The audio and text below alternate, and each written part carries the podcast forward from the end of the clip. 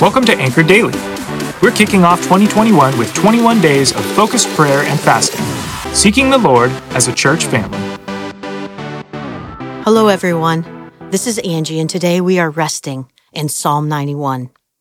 After I graduated in 2007 from Western Seminary, I served at a church in Alaska.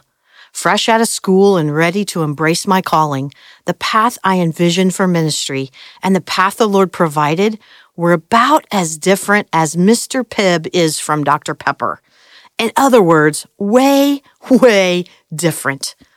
I was barely two years into my ministry call when a division emerged within that Alaskan church. In the course of about six months, a large contingent from the church left, and four of our five pastors resigned. No classes in seminary prepared me for the grueling ministry work that followed. Many of those who remained felt upset, abandoned, lost, and confused. Many felt the sting of betrayal from the pastors who resigned and from those who left the church. There was not a shortage of hurt feelings. And there I was, the middle school youth director, suddenly thrust into a role of pastoral care, having little experience or training and how to stop the hemorrhage, the blunt trauma, the bleeding, the fractures.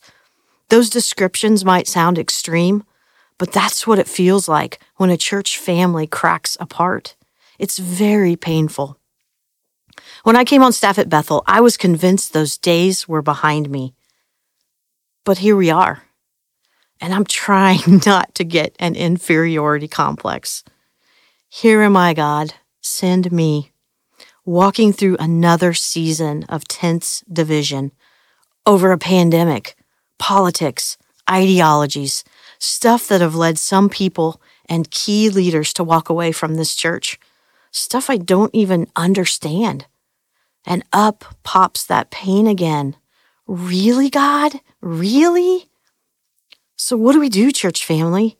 Here we sit, many bleeding and wounded, feeling the confusing pain and sadness of hurt and separation.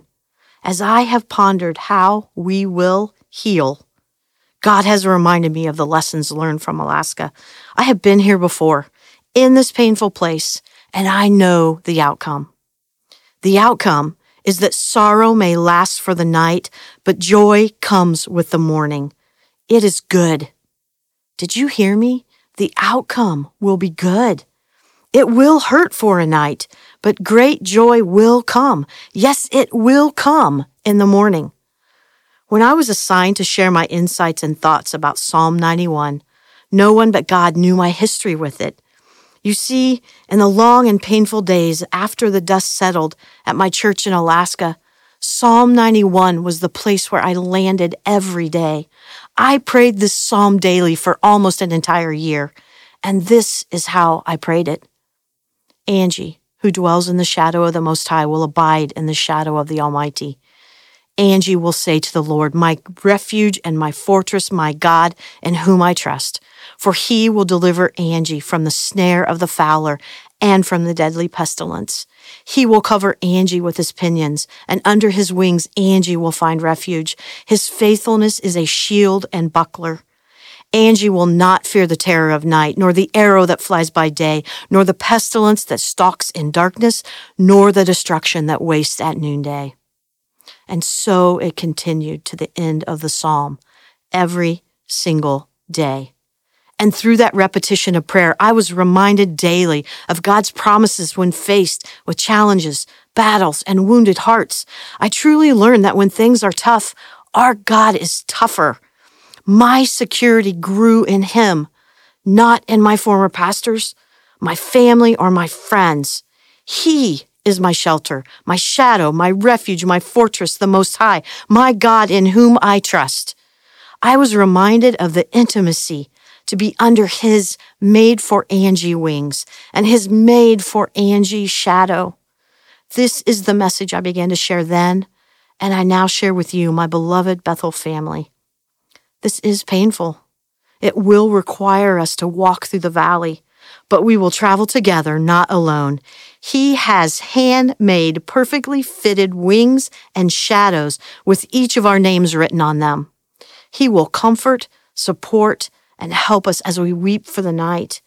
But we will celebrate together with Him as we watch Him do an incredible and mighty work in us and in our church. He didn't bring us this far to desert us. He is with us, He is for us, and He will not leave us ever. That assurance is such a good outcome. Really good. Father, give us your strength, your endurance, and your grace as we rest in you and move forward together. Here am I, God. Send me. Amen. Thanks for joining us today. If you haven't already subscribed, please do so because we'd love to continue to dive into God's Word with you. And we'd be honored if you'd consider sharing this podcast with your friends and family.